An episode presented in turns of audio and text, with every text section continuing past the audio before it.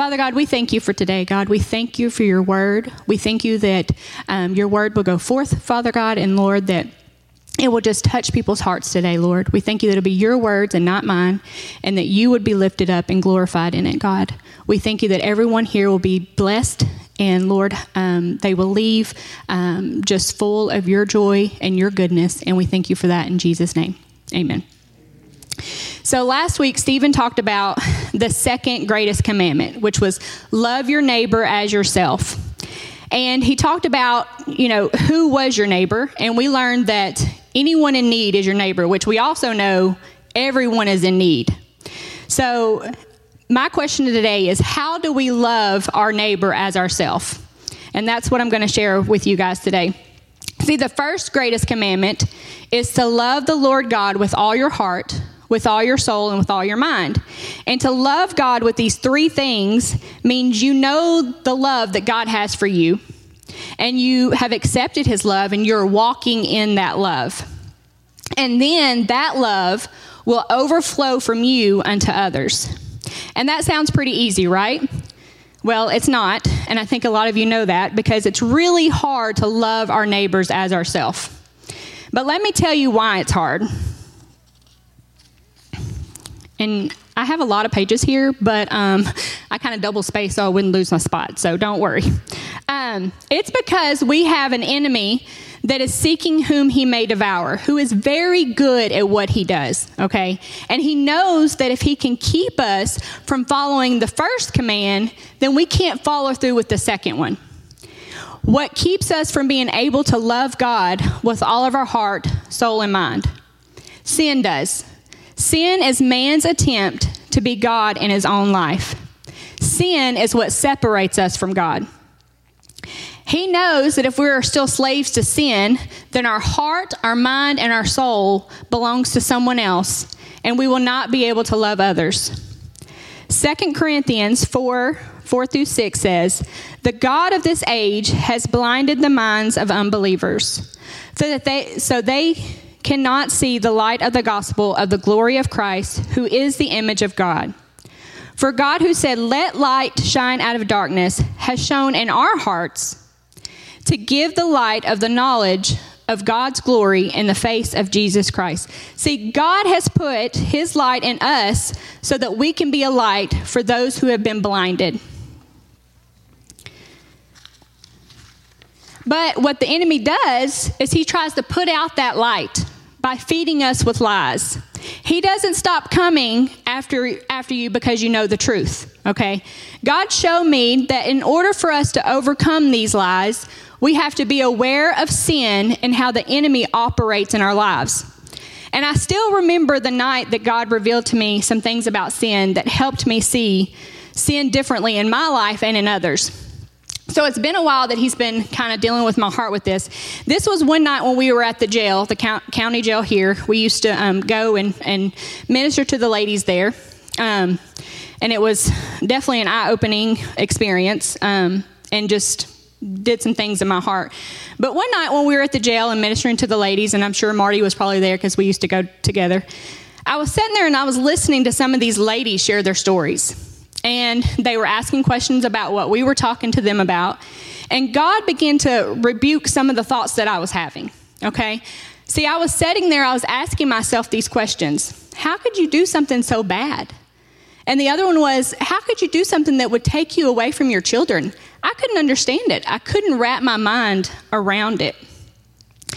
And so God began to show in me some things through that. And as he revealed, he revealed to me some things about sin that night. Um, I realized I wasn't loving my neighbor, which means my heart was not where it needed to be with him. God reminded me that the only difference in them and me was I knew the truth. But me knowing the truth did not keep me from allowing the enemy to fill my head with lies about these ladies. See, what he was putting in my head was that I was better than these women and I started getting a prideful attitude. And I'm thankful that God started to remind me the love that God had shown me when I was lost and deep in sin, how He pursued me when I was far from Him. And my heart began to see things differently. My judgment turned into compassion, compassion for these ladies. And we talked about, you know, life and last Sunday and about abortion. Abortion's another one of those things I can't wrap my mind around it. And I was, um, and why anyone would ever want to do something like that. And God showed me that night in, in the jail, um, I heard God say, Sin is powerful. But here is the good news God knew sin was powerful, and that is why God had compassion on his people. Because God loved us so much, he sent Jesus to die so we could be set free from sin.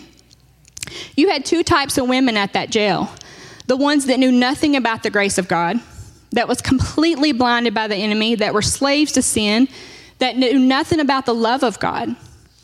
And then the ones that knew the truth at one time. And you would be amazed at the women that had gone to church their whole life and they were still in the jail. And I will tell you again the enemy does not stop coming after you because you know the truth. If anything, he comes harder. And that's why we are told we must wear the full armor of God so that we will be ready for his schemes. He had both types of these women believing that they were not loved, that they had sinned way too many times, and that they had to be perfect to be forgiven. And we all know that's all lies. That's what he does. He was keeping them from seeing the truth that Jesus died for the sinners and that he was sent to earth because of the love that God has for us. That God's grace is what sets us free from sin. See, God's grace is available to everyone, but the enemy can keep believers from even, uh, from non believers from even knowing that it exists. And he also aims to blind even the believers so that we don't walk in the gift that we have been given. Jesus even had to ask the disciples in Mark, if their eyes could see the truth. The disciples, the ones that were the closest to Jesus, was allowing the enemy to keep them from seeing the truth. And if it can happen to the disciples, it can happen to us. I know it's happened to me. So, in order for us to walk in love and for it to overflow out of us, we need to be more aware of how the enemy works in our lives as believers. We have to see sin as something powerful. We can't ever get comfortable enough that we don't think we need to put the whole armor of God on every day. This does two things seeing sin is powerful. It reminds us to have compassion towards others that are struggling, and it reminds us of why we need God. Look, if you don't see sin as powerful, then you will feel like you don't need Him. And that's what the enemy does. Not long ago, someone hurt my feelings, which is not hard to do. Um, but after that, a couple of days, my flesh and my spirit, they were at war. And I cried and I begged. I mean, it really got me down. And I begged God to take my, my emotions away. I was like, I don't want these human emotions. I'm just a big mess. And I hated feeling that way, and it made me feel ashamed. And it was, it was very hard for me to love my neighbor that did this because in the moment I didn't even feel worthy of his love. And the enemy was filling my head with lies, one, one that I could overcome this by myself.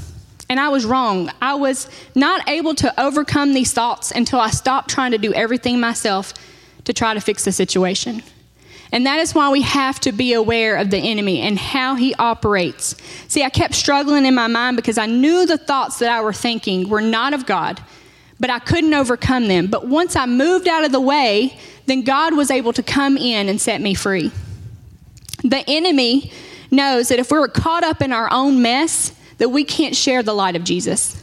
That if we're caught up in our own mess, we can't love others the way that we are commanded to do. I felt like the enemy was just having a field day with my mind. So, why do we do this as someone who knows the truth? I know the truth. Paul explains it well, and that's where we're going to go. Romans 7 14. If you'll go with me there.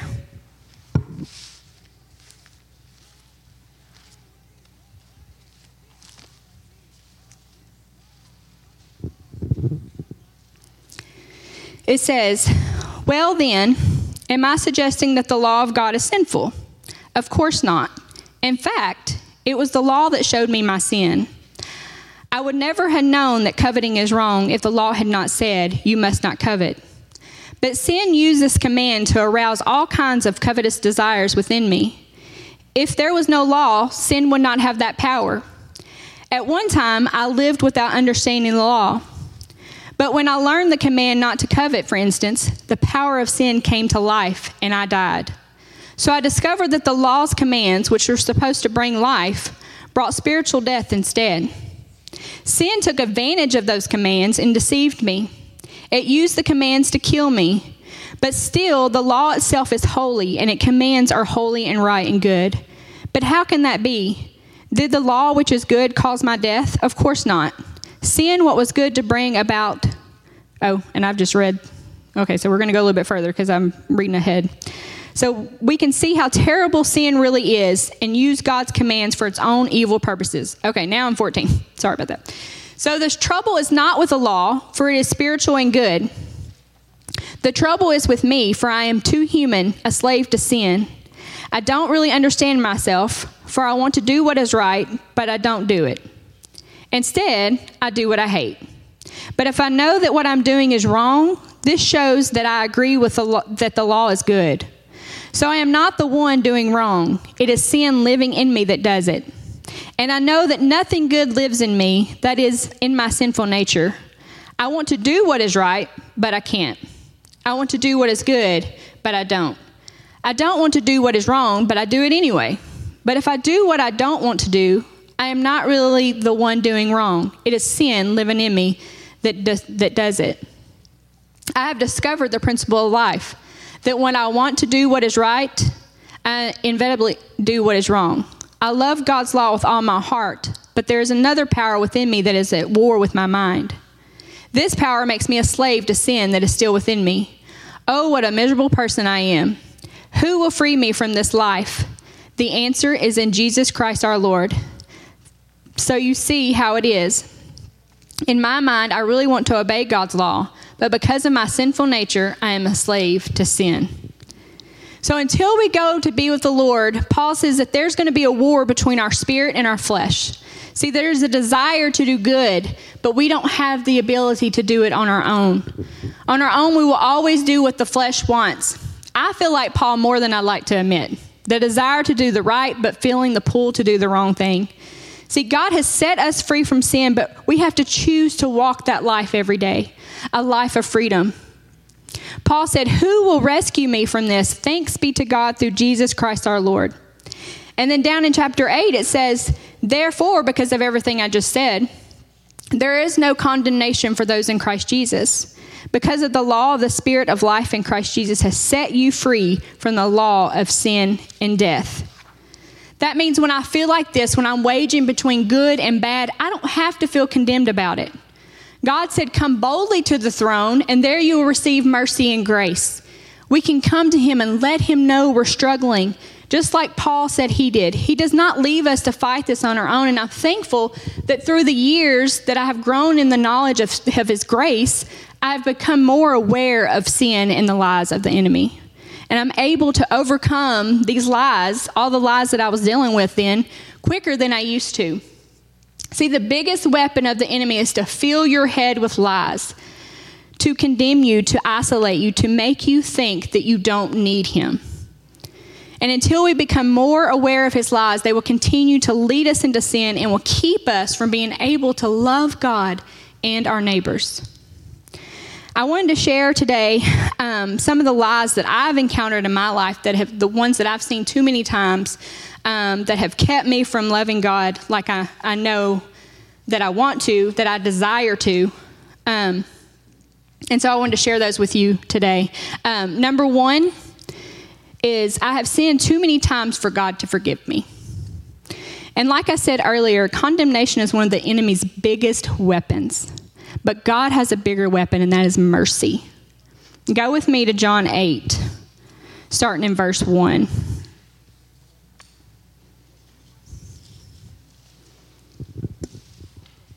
Drink when you are going there.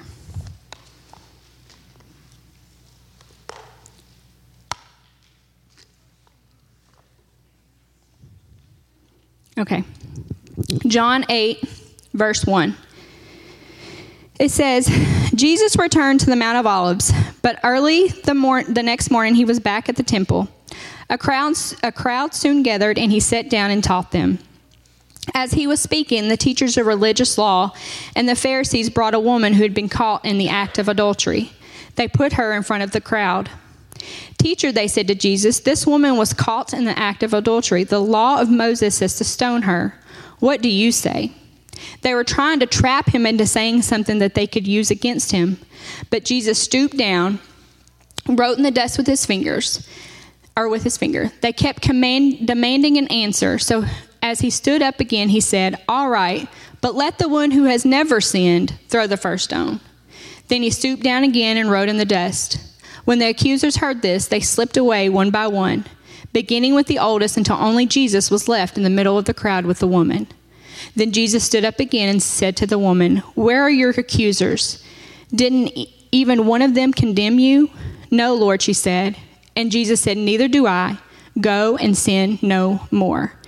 Here was a lady who was guilty. She was caught in the act. There was no question about it. Can you imagine all that she was feeling? The guilt, the shame, and the fear, all the things that uh, condemnation brings. And I'm sure she felt like she couldn't even look Jesus in his eyes.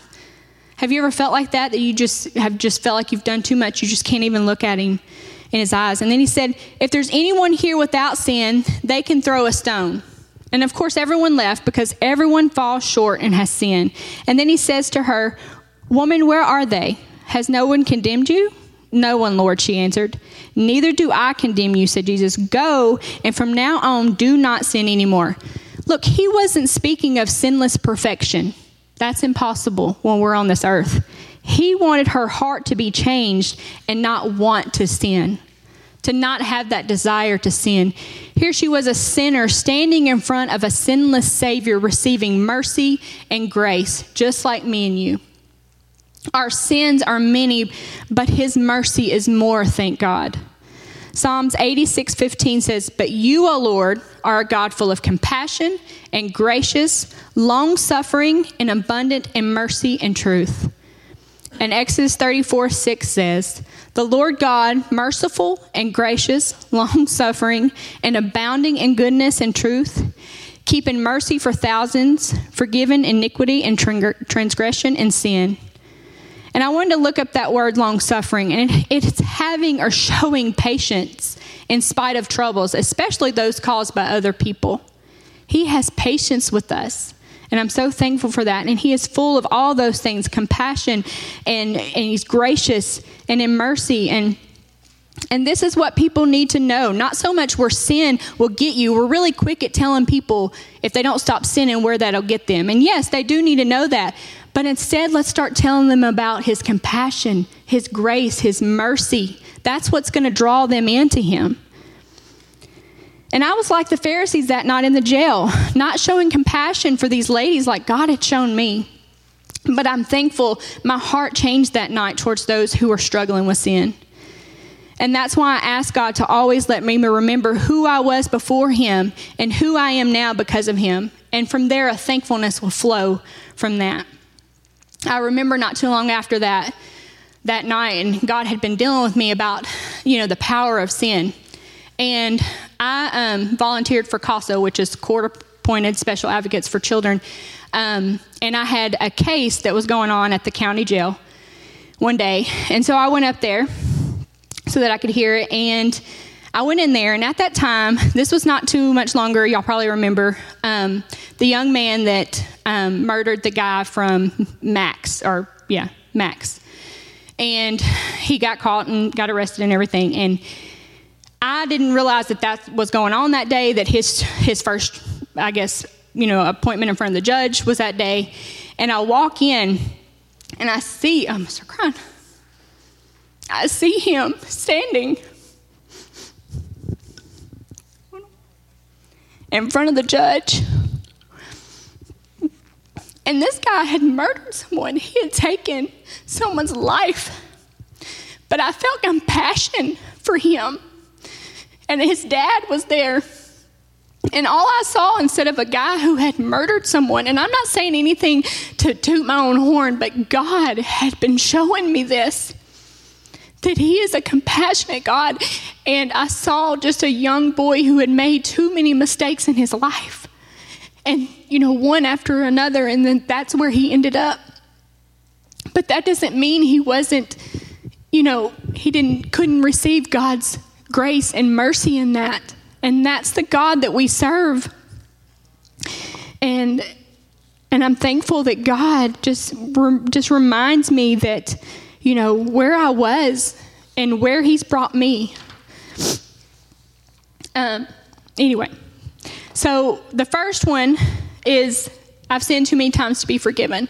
And the second one is that if you are really saved, then you would not be sinning anymore.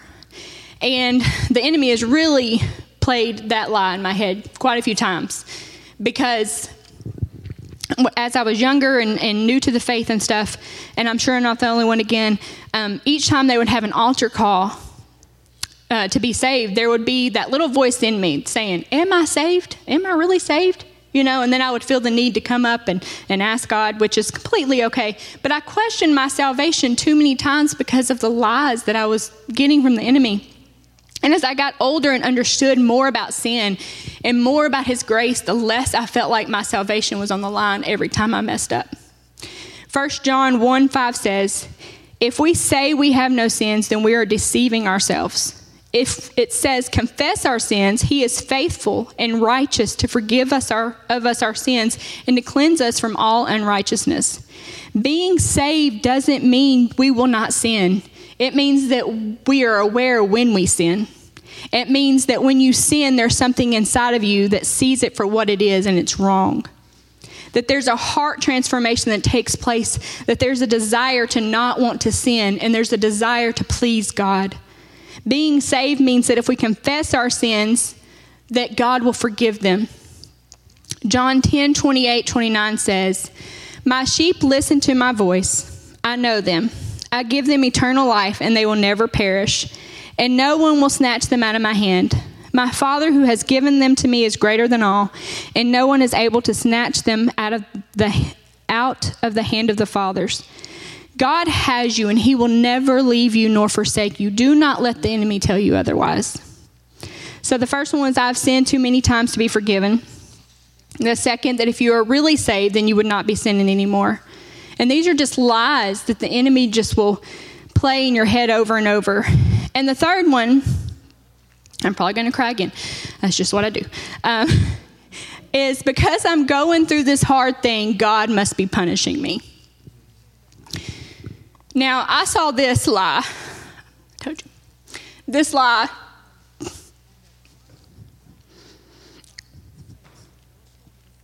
Really big.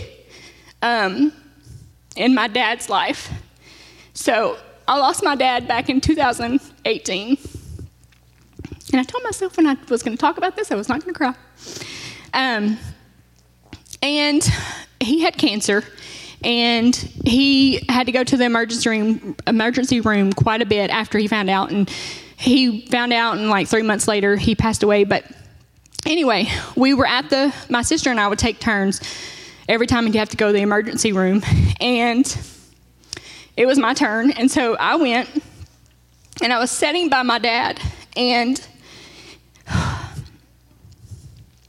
my heart broke because he sat there and he looked at me and he said, I know I have messed up in my life, but I never thought I messed up this much. And at that moment, again, you know, my heart broke because my God, my dad was not feeling God's love. Instead, he felt like God was punishing him. And instead of feeling his love in this such this difficult time, the enemy was making him feel condemned and unloved. And now I know that some of the things that my dad went through with his body was, you know, things that was some decisions in his life that he had made can cause that. But what he saw was God was punishing him because of the mistakes he had made. And I told him, because at that moment I prayed, God, I need to know what to tell him. And I asked him, I, well, I told him, I said, Dad, God, bad things happen because we live in a broken world. I told him that God loved him and he thought God was angry with him. And sadly, that's how a lot of people view God. They think that he's mad at them. And if you read the Old Testament, there's a lot of wrath and judgment and doom and gloom. But if you continue to read, you will see the entire Bible as a book that journals God's mercy and compassion.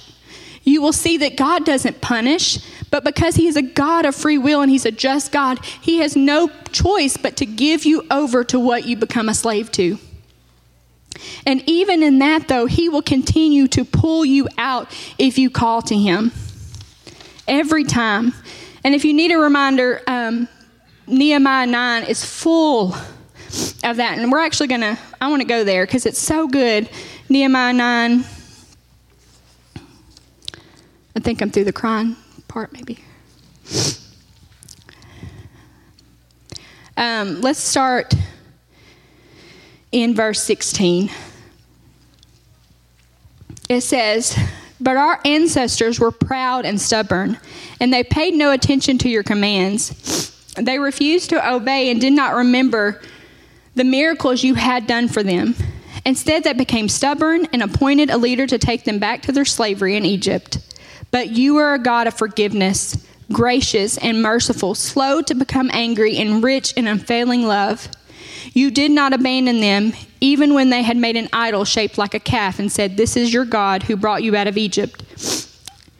But in your great mercy, you did not abandon them to die in the wilderness. The pillar of cloud still led them forward by day, and the pillar of fire showed them the way through the night. You sent your good spirit to instruct them, and you did not stop giving them manna from heaven or water for their thirst. For 40 years you sustained them in the wilderness, and they lacked nothing. Their clothes did not wear out, and their feet did not swell. And then down in, let's skip down to 26. But despite all of this, still all the disobedience, they were disobedient and re- rebelled against you.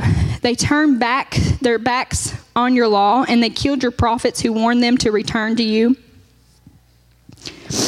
So you handed them over to their enemies. You made them suffer. But in their time of trouble, they cried to you, and you heard them from heaven. In your great mercy, you sent them liberators who rescued them from their enemies. But as soon as they were at peace, your people again committed evil in your sight. And once more you let their enemies you let their enemies conquer them. Yet whenever your people turned and cried to you again for help, you listened once more from heaven. In your wonderful mercy you rescued them from rescued them many times. You warned them to return to your law, but, because, but they became proud and obstinate and disobeyed your commands. They did not follow your regulations by the people by which people will find life if only they obey. They stubbornly turn their backs on you and you refuse to listen. In your love, and they refuse to listen. In your love, you were patient with them for many years. You sent your spirit who warned them through the prophets, but still they wouldn't listen. So once again, you allowed the people of the land to conquer them. But in your great mercy, you did not destroy them completely or abandon them forever. What a gracious and merciful God you are. That's the God we serve. A God that will keep pulling you out if you come to Him, that will keep forgiving you if you come to Him. He is a patient and loving God. See, the enemy was keeping my dad from feeling God's love, and that's what he does. God never left my dad, but the enemy can feed your mind so many lies that you begin to pull, you begin to pull away from him. He couldn't see that God is the one that will pull you out, and God will be your strength if you let Him. And I prayed hard after that night that my dad would feel God's love the most. Through it all, he would feel God's love. And my dad didn't go to church, and he, he didn't. He believed in God, and and um, he said that many times. Um, and he he didn't read the Bible like he should have. But one day, when I went to see him after he had gotten bedridden, I saw his Bible sitting beside him, and it hadn't been. And I asked mom, I was like, you know, I see that dad's Bible. And at that point, I don't even know if he could have, I, I don't remember if he could have even, you know, tried to read it, if he could have.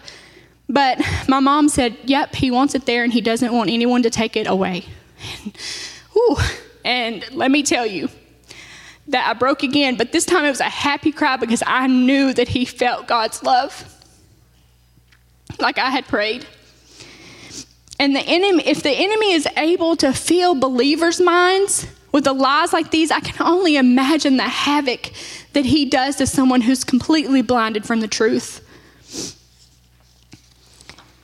I was talking to someone about abortion not too long ago, and they were telling me that most of these girls were so blinded, they didn't even know what they were doing was wrong. They didn't even know that what they were doing was wrong. And so it's our jobs to be able to help these people know the, the truth, to know the truth. So, why do you think that the greatest commandment is about love? It's because love is what people need. We don't have to agree with their decisions or understand their decisions, but the love of Christ that lives in us is what's going to pull these people out of the dark and into the light.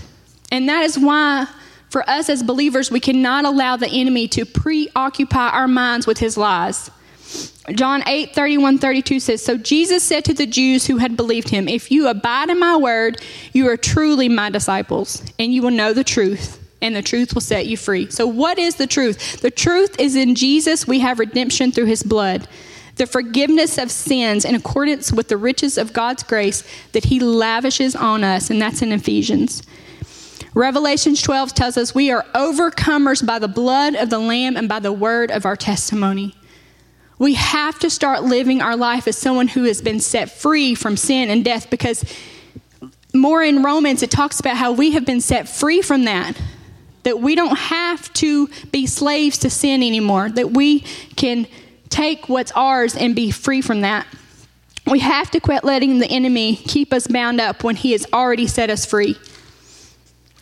We can't live like we're perfect because that will keep us from needing God. But we can live like we are being perfected, which means we're going to need Him every day. We have to know who God is and who we are in Christ.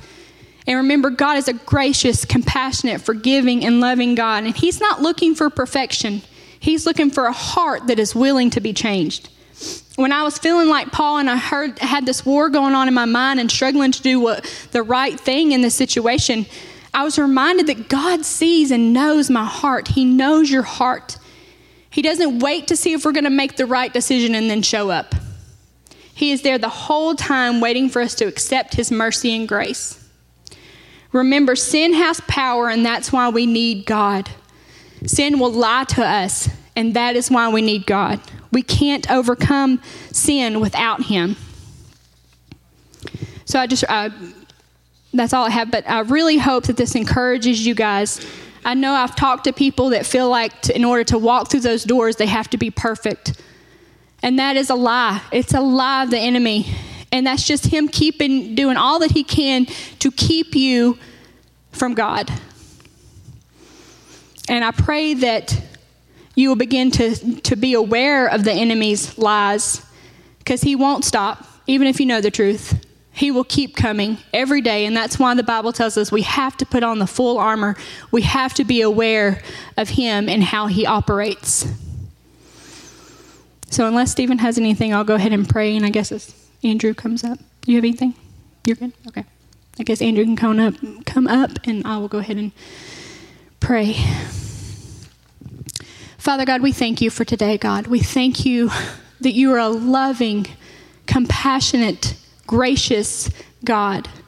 You're a forgiving God, and we are so thankful that we can come to your throne. God, we can come boldly to your throne and receive mercy and grace in times of that we're in need, Father God. And you know that as humans, we're in need every day, God. And I'm thankful for your goodness and your love towards us. That while we were still sinners, you sent Jesus to die so that we could be set free from sin and death. I thank you, Lord, that we would become more aware of the enemy and how he operates. And that in doing that, God, we will be able to love you, God, with our whole heart, our whole mind and soul. And that through that, we'll be able to love others. God, I pray that people will feel your love and your goodness, that it will pull people out of the dark, that you will use us, Father God, to help pull these people from the dark into the light, God. I pray that their eyes would begin to open, be open, God, to the truth, that the truth will not blind them any longer. I thank you for all that you've done and continue to do in our lives. Thank you for where you have brought us, God. Just like the people of Israel, God, they complained and they complained and they kept coming back to you, God, and you kept forgiving them, God, and you never left them, you never abandoned them, God. And I thank you. That's the same thing you do for us. That as we cry out to you, you hear us from heaven and you answer us. And I'm thankful for that, Lord. I thank you that each and every person here today will leave feeling that love. That they will not let the enemy take control of their minds. God, that they will not let the enemy keep them from you. And I pray for blessings for each and every one of them and safety as we go. And we thank you for just everything, God. And we just give you all the glory and honor and praise in Jesus' name. Amen.